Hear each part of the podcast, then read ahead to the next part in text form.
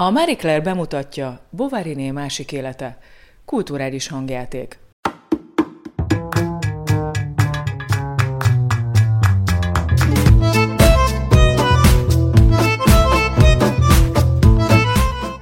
Sziasztok, ez itt a Marie Claire podcastja. Hogy miért az a címe, hogy Bovaryné másik élete?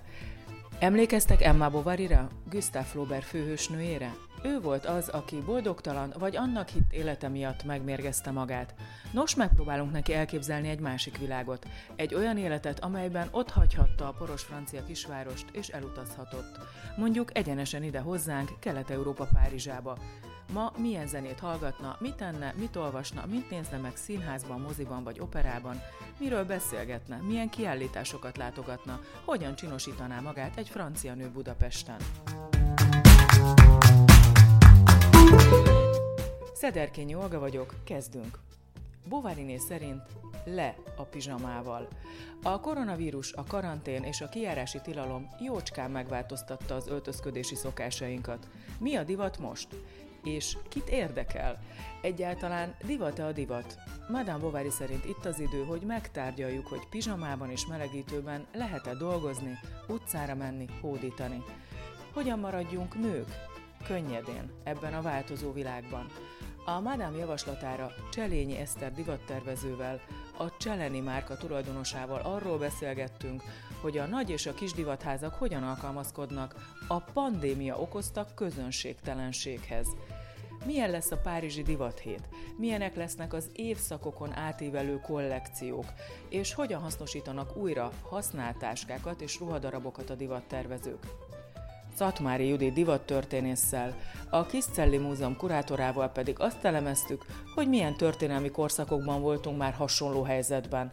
Vajon csak a háborúk után változott ennyit az öltözködésünk? Milyen lesz a fenntartható divat, amelyben nem csak a recycling, hanem az upcycling lesznek a kulcsszavak, azaz az újrahasznosítás és a felturbózás? És milyen ruhákat választana ma Bovaryné a gardróbjába vagy Uram bocsá a budoárjába? Majd a podcast végén a Madame szokás szerint elmereng és egy idézettel búcsúzik tőlünk.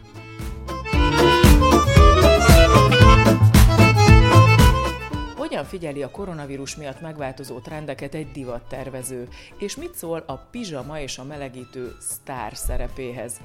Cselényi Eszterrel, a Cselényi márka tulajdonosával ezúttal nem a showroomjában személyesen, hanem telefonon beszélgettünk a Párizsi Divathét előtt. Telefonon beszélünk, úgyhogy nem látlak. Hogy vagy fölöltözve? Vagy inkább úgy is kérdezhetném, hogy másként öltözöl el, mint egy éve, amikor a pandémia kitört?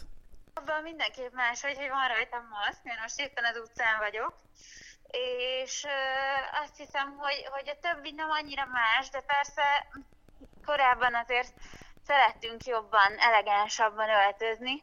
Most meg az van, hogy félig home office, félig hátul, a varrodában, szóval kicsit ilyen kényelmesebben.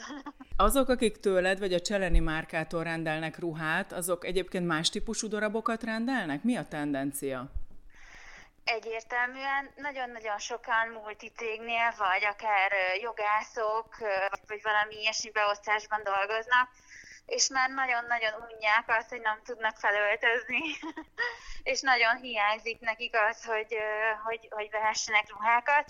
Ugye a Cselényi az egy, azt hiszem, hogy erős a maxi ruhákban, és a, az ilyen elegánsabb esti ruhákban, és nagyon szeretnek tőlünk ilyeneket vásárolni. Ez a téli szezonban gyakorlatilag teljesen elmaradt, mert hogy nem volt semmilyen esemény. És egyébként az elegánsabb ruhákat úgy ámblokk kevesebbet vásároltak, és amivel ezt próbáltuk ellensúlyozni, az az, hogy volt egy ilyen hímzett pulóverünk, meg farmerünk, és én mindenkit próbáltam afelé irányítani, hogy, hogy az elegánsabb darabokat is nyugodtan vegye fel, csak más kiegészítőkkel kell párosítani, meg esetleg olyan dolgokkal, amire nem is gondolnánk, és hogy szerintem ez az egész divatban egy ilyen új vonulatot hozott, mert, mert ez abszolút egy trend lett. És akkor hogyan lehet ezt megfogalmazni, hogy mi a divat most? Egyáltalán divat-e a divat? Szerintem igen, és szerintem pont amiatt, hogy nincs alkalmunk felvenni az elegánsabb ruhákat, Néha olyan jó belebújni, és, és egy picit újra gondolni, hogy egy flitteres dolgot is fel lehet venni egy farmerrel, meg egy tornacipővel. Szerintem most mindent lehet. Tehát, hogy így eddig is az volt, hogy mindent kevertünk mindennel, de, de most még inkább, és még inkább felerősödtek az ilyen lapos cipők, és a, a csizmák, és a bakancsok, és a tornacipők. Szóval, hogy gyakorlatilag a magas sarkú volt, ami szerintem teljesen eltűnt. Ha már így a magas sarkút említed, hogyan tudunk nők maradni ebben a helyzetben? Ugye arra gondolok, hogy például az elmúlt hónapokban én rengeteg olyan reklámot láttam divatcégektől, akik egyértelműen a pizsamát és a melegítőt reklámozzák, ami, ami, ami hát nem, nem is tudom, vonzó ez, vagy, vagy nem, nem, nem egy rossz irány, vagy egyszerűen ezzel most így együtt kell élni?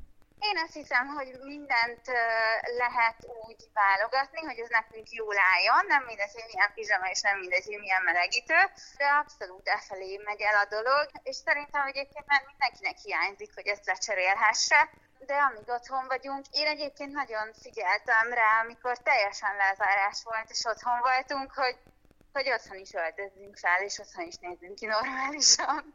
Igen. Szerintem ezt persze mindenki maga válogatja, de, de az biztos, hogy korábban elképzelhetetlen volt az, hogy, hogy egy melegítőben elinduljon az ember otthonról, most már nem az.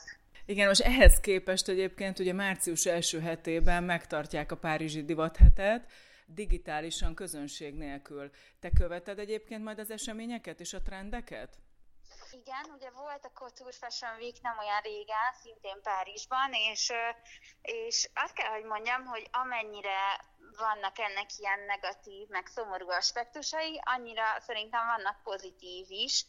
Eddig is meg tudtuk nézni természetesen utólag a show-kat, meg volt live közvetítés, de most valahogy hogy sokkal összeszedettebb a dolog szerintem, ahogy például a Vogue. Gyakorlatilag, ha felmegyünk a Vogue appba, akkor tervezőnként mindenkinek van egy profilja, és azonnal meg tudjuk nézni a kollekciót, és tök jól van fotózva igazából részletek, stb. Tehát, hogy, hogy nagyon jól meg lehet nézni. Ez az egyik. A másik pedig az, hogy sokkal több energiát fektettek, vagy talán egy picit másképp abba, hogy a videók, amik felkerülnek, azok milyenek. És, és szerintem nagyon-nagyon jól jellemzi a különböző márkákat az, hogy ők mit csináltak. Ugye van olyan, aki teljesen runway-be maradt, és például a Chanel az ugyanott forgatta, ahol szokta a bemutatót, de vannak olyanok, akik ilyen teljes filmszerű sót csináltak, mint például a Dior, ami abszolút egy ilyen mesebeli dolog lett, és szerintem csodás.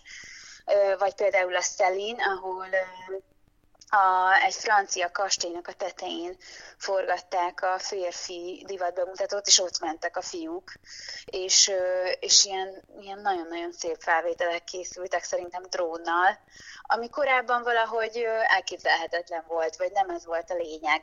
És hogy szerintem ez is egy tök jó dolog, hogy, hogy egy ilyen megújulás van ebben. És... Hogyan látod egyébként, hogy ezek a nagy divatházak túl tudnak-e élni ebben az időszakban? Milyen változtatásokat kell meghozniuk? Most azon kívül, hogy amiket említettél, hogy, hogy máshogy csinálják meg ezeket a show-kat, és ugye minden digitálisban ment, de hát nyilván nekik is óriási bevételkiesésük van, meg hát gondolniuk kell a jövőre is, hogy, hogy mit fognak hordani az emberek, hogyha elmúlik ez a koronavírus, tehát mi látszik abból, hogy ők hogyan gondolkodnak, mi lesz majd a divat, vagy, vagy mi az, amiben változtatniuk kell, és változtatnunk kell. Szerintem nagyon más a hozzáállása egyébként a divatházaknak a különböző kontinenseken, meg a különböző beállítottságú, különböző nőket céloznak ugye meg, de hogy alapvetően azt hiszem, hogy sok helyen ugye arról beszélünk, hogy, a, hogy globálisan egy picit arra kellene figyeljünk, hogy ne legyen annyira pazarló a társadalom, és hogy szerintem ehhez a divat is egy picit megpróbál valamilyen szinten alkalmazkodni, és nagyon sok divatház beszél arról, hogy mostantól inkább olyan kollekciókat csinálnak, ami évszakokon átívelő dolgokat hoz ki, és, és nem az van, hogy folyamatosan elárasztunk mindenkit gyakorlatilag egy egy éven belül négy-hat kollekcióval, hanem, hanem olyan ruhákat tervezünk, amiket föl lehet venni tavasszal, nyáron és ősszel, és, és egy picit ilyen semlegesek, úgymond. Így utána olvasgattam egy picit, hogy, hogy milyen jövőt jósolnak a divatban, és két tendenciát jósolnak divatpiaci szakértők. Az egyik az az, hogy lesz majd a koronavírus után egy óriási boom, tehát a sminkeknek, a hajaknak, a ruháknak egy óriási reneszánsza, mert hogy az emberek ugye végre találkozhatnak egymással, és szeretnének az öltözködésükkel is imponálni. Ugye ez egy kérdés, hogy kinek lesz erre pénze. A, a másik jóslat az az, hogy amit te is említettél, hogy egy picit ö, takarékosabban bánni a dolgokkal, és emiatt a használt ruha, ruháknak, a second handnek lehet egy új reneszánsza, ezeknek az idézőjelben a felturbózása, amit ugye upcyclingnak neveznek, az is jöhet majd. Te melyiket látod valószínűbbnek, és miben gondolkodik a Cselényi? Én azt hiszem, hogy nem lesz ez teljesen, tehát hogy, hogy szerintem minden teljesülni fog, én azt érzem, és szerintem abszolút már most reneszánszát éli az újrahasznosítás és az upcycling, ahogy látjuk a Facebookon, meg stb. Gyakorlatilag naponta jönnek létre olyan csoportok, ahol tudunk second-hand ruhákat vásárolni egymástól, ami szerintem egy nagyon-nagyon jó dolog egyébként, mert hogy rengeteg olyan ruhánk van, amit nem használunk ki természetesen, és ezen kívül nagyon jó olyan websájtok vannak, ahol ma már tudunk designer dolgokat venni, ugyanígy second-hand, de jó minőségben és jó állapotban, és egyébként az már szerintem a pandémia előtt is elindult, hogy egy picit arra sarkaljuk a vásárlóinkat, hogy minőségi dolgokat vásároljanak, olyan kipíszeket, ami gyakorlatilag nem hiányozhat a gardróbjukból, vagy pedig egy-egy olyan darabot, ami ilyen nagyon kirívó, és én úgy szoktam hívni, hogy gyűjtői darab. De hogy mindenképp nézzük meg, hogy miket veszünk, és legyenek örök darabjaink, és legyenek gyűjtő darabjaink, és legyen egy-kettő olyan, ami meg persze fogyóeszköz a fehér póló és a fekete póló, de hogy, de hogy alapvetően nézzük meg, hogy mit vásárolunk. És szerintem a mi szakmánkban abszolút a kis tervezőknek is teret ad ez, és a, a drágább márkáknak is, mert inkább vegyünk egy drága dolgot egy szezonban, mint veszünk minden héten valamit egy, egy fast fashionben.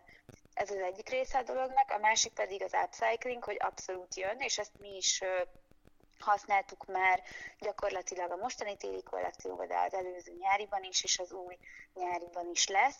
Táskákat újítottunk fel, amik vintage táskák voltak, és azokat egy picit újra gondoltuk. Az volt a nyári kollekciónkban, és utána ezt tovább vittük a téliben, és bekapcsoltunk mellé még vintage farmereket, amiket meghímeztünk, és nagyon-nagyon szerették egyébként a vásárlók, úgyhogy ezt továbbra is fogjuk csinálni.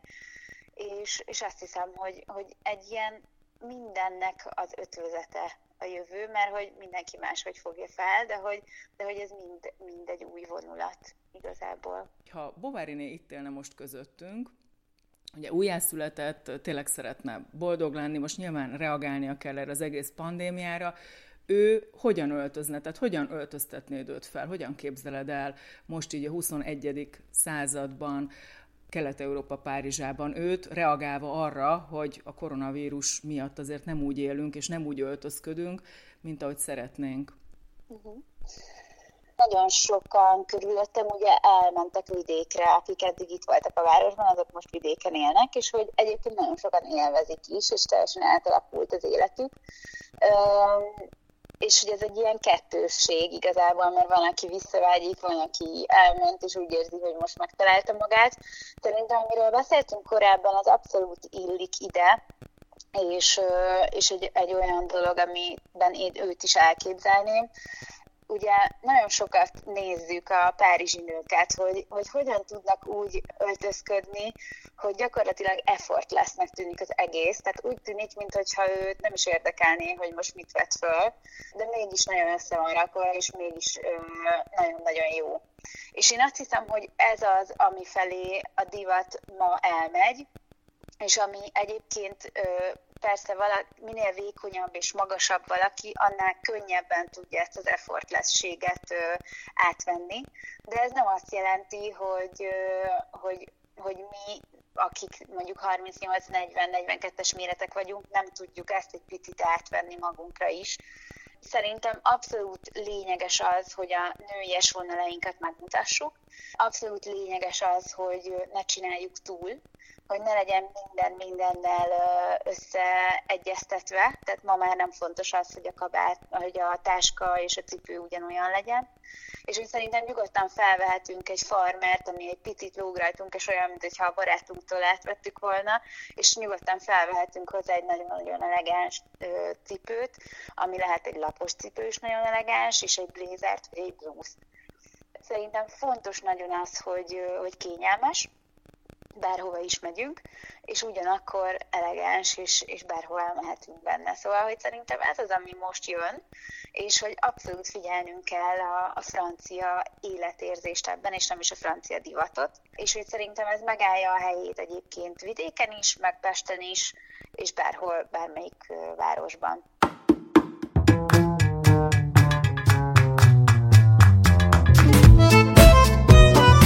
Mit gondol egy divattörténész a divat filozófiájának változásáról? Milyen történelmi korokban éltünk át hasonló átalakulást az öltözködésünkben? Szatmári Judittal, a Kiscelli Múzeum kurátorával ugyancsak telefonon beszélgettem a pandémia miatt.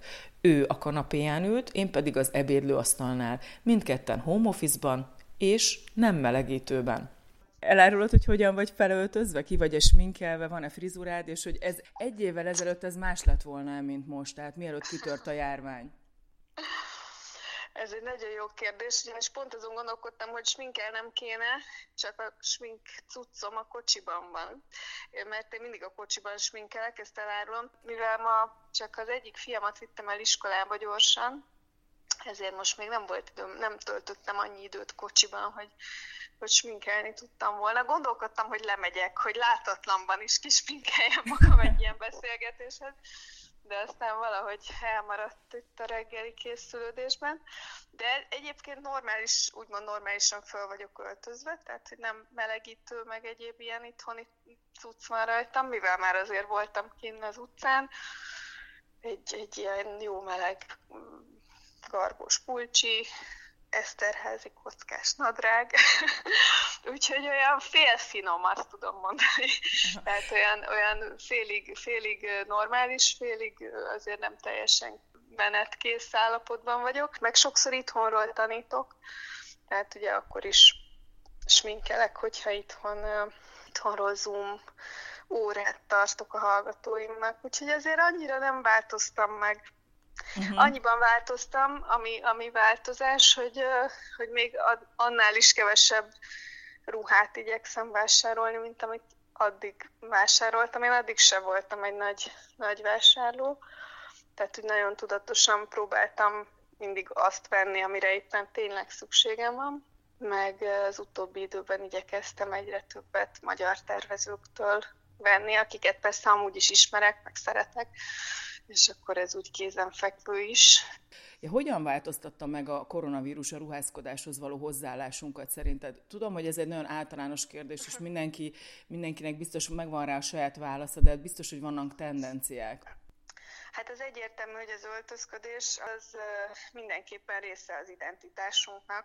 Ezt tanítom, erről szoktam nagyon sokat beszélni szinte mindenkinek, mint, mint egy ilyen, nem is tudom, alapvető fontosságú dolog. Én, én így gondolkodom az öltözködésről, meg a divatról, hogy, hogy, hogy nem úgy kell rá tekinteni, mint valami fajta ilyen felesleges, értelmetlen cicoma, és, és ilyen, ilyen furcsa, meghökkentő dolgok, amik mindig divatba jönnek, ez az én időmben. Nagyon sokan így néznek rá, hogy hú, milyen fura most a divat, és, és milyen furaságok jönnek divatba.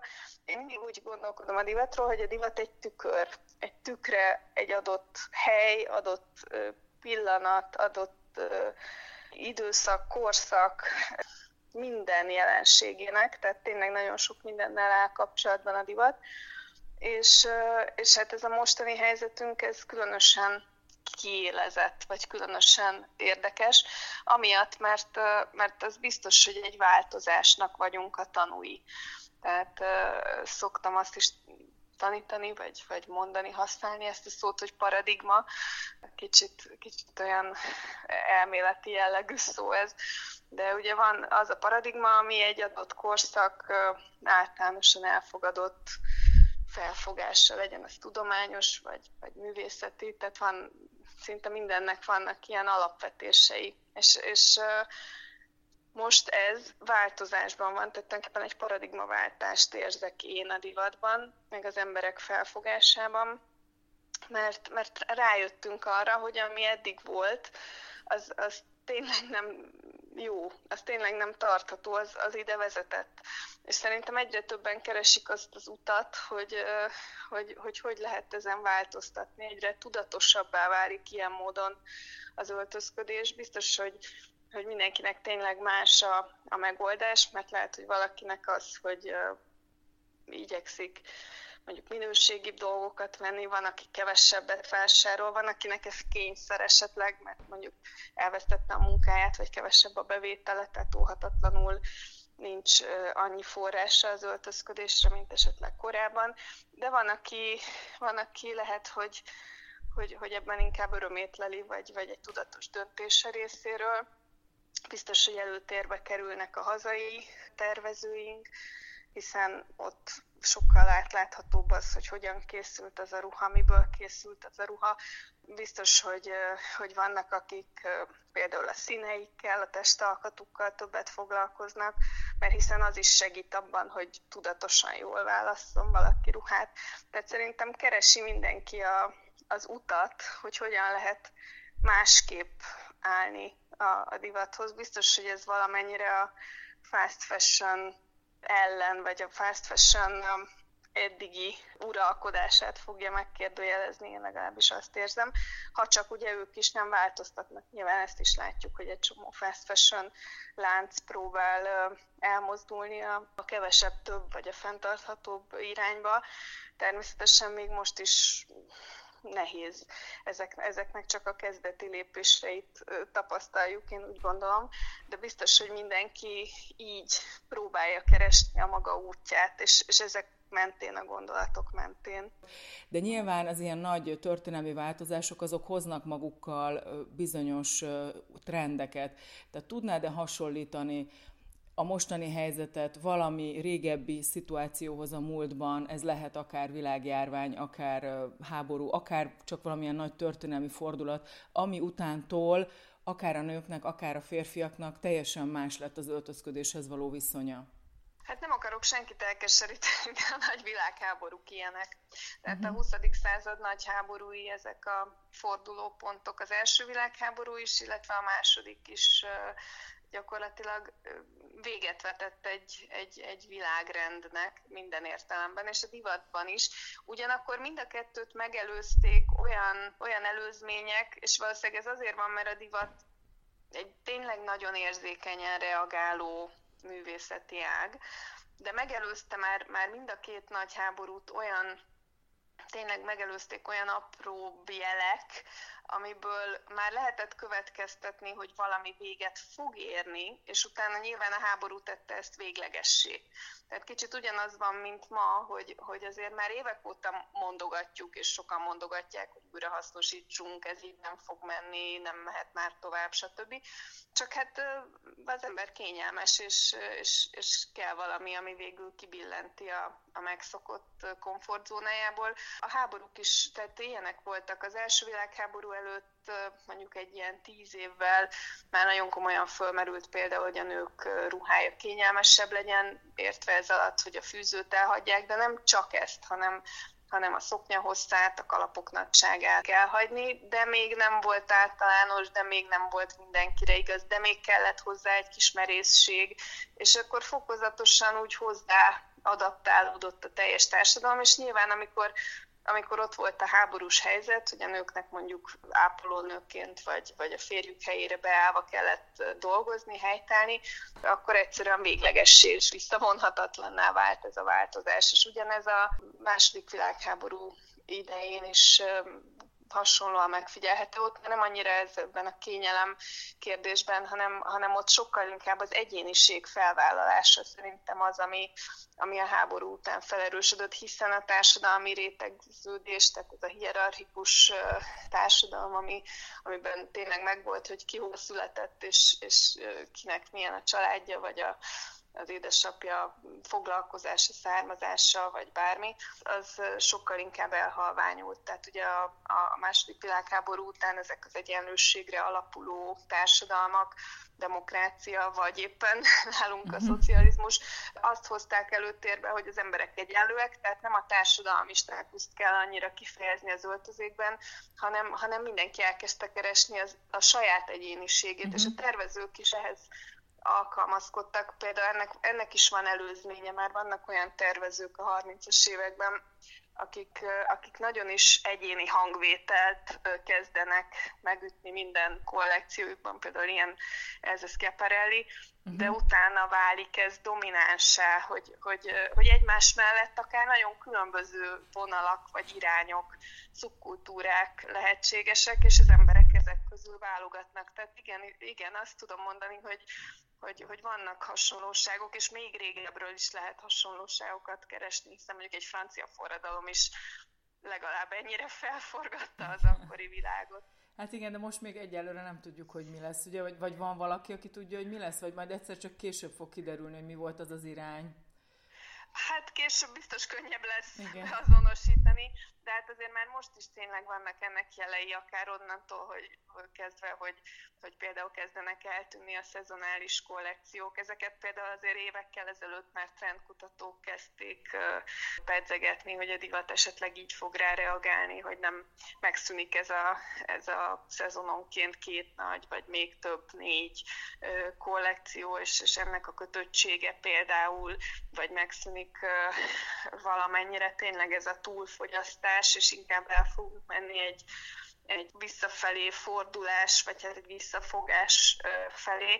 Nekem még mindig nagyon nagy kérdés az alapanyaggyártás, hiszen ezt a fajta túlfogyasztást ezt csak a, csak a műszálakkal lehet biztosítani. Tehát egyszerűen ennyi embert természetes szállal felöltöztetni nem lehetséges, viszont a műanyaggyártásnál most már látjuk, hogy akár a mikroműanyagokig, vagy a, a, azokig az állatokig, akiket ugye mindig látunk mindenféle képeken, ilyen természetvédőknél, hogy rácsavarodott, megette, mi van a gyomrában, tehát ugye mm-hmm. ezeket az a műanyagok bekerülnek most már tényleg a teljes élővilágban, most már látjuk, hogy ezzel mennyire kell vigyázni.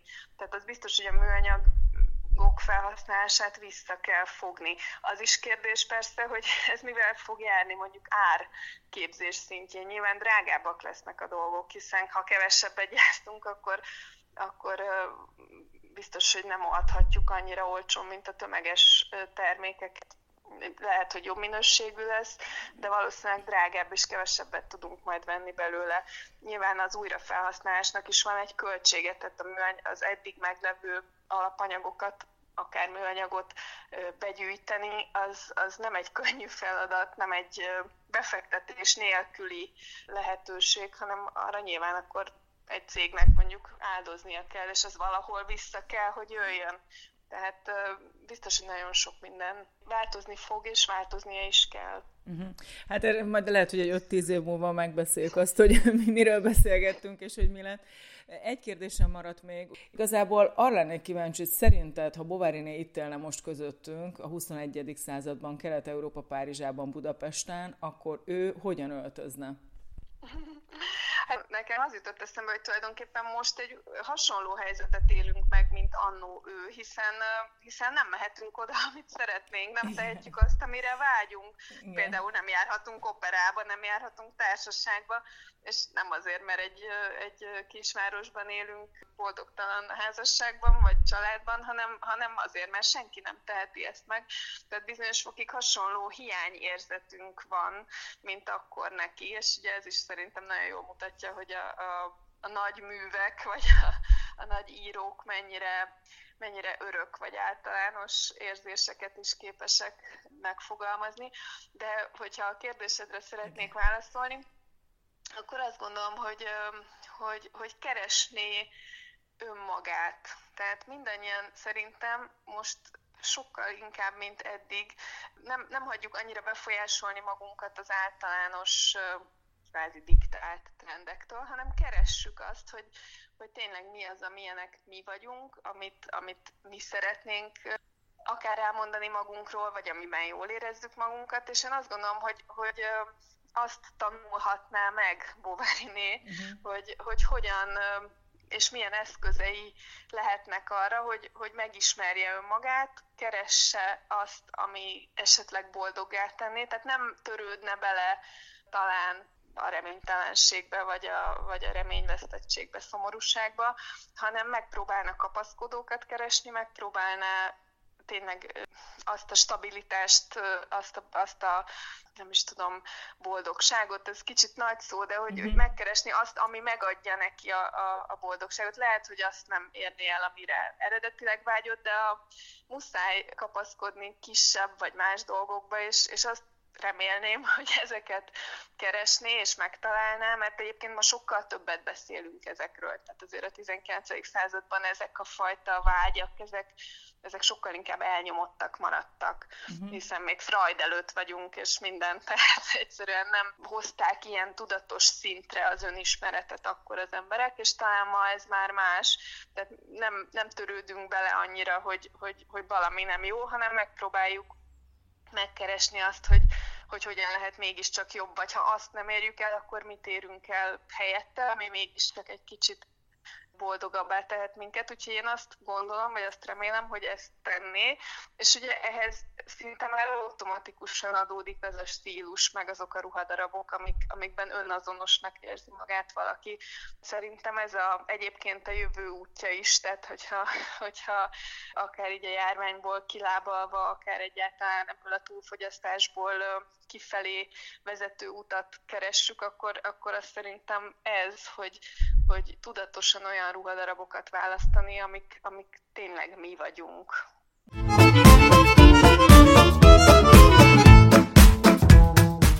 Búcsúzóul következzen egy idézet, amelyet Madame Bovary választott nektek. Ahogy Karl Lagerfeld, a legendás divattervező mondta, a melegítő nadrág a veresség jele.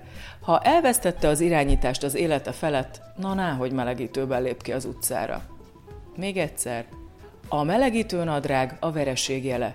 Ha elvesztette az irányítást az élete felett, na náhogy melegítőben lép ki az utcára. Ennyi. Köszönjük a figyelmet, találkozzunk pár hét múlva, március utolsó csütörtökén, a Bovaryné másik élete következő epizódjában. Megtaláltok minket a marie claire pont hu n, a Spotify-on és az Apple Podcast felületén is. Mi itt leszünk, várunk titeket máskor is. Au revoir!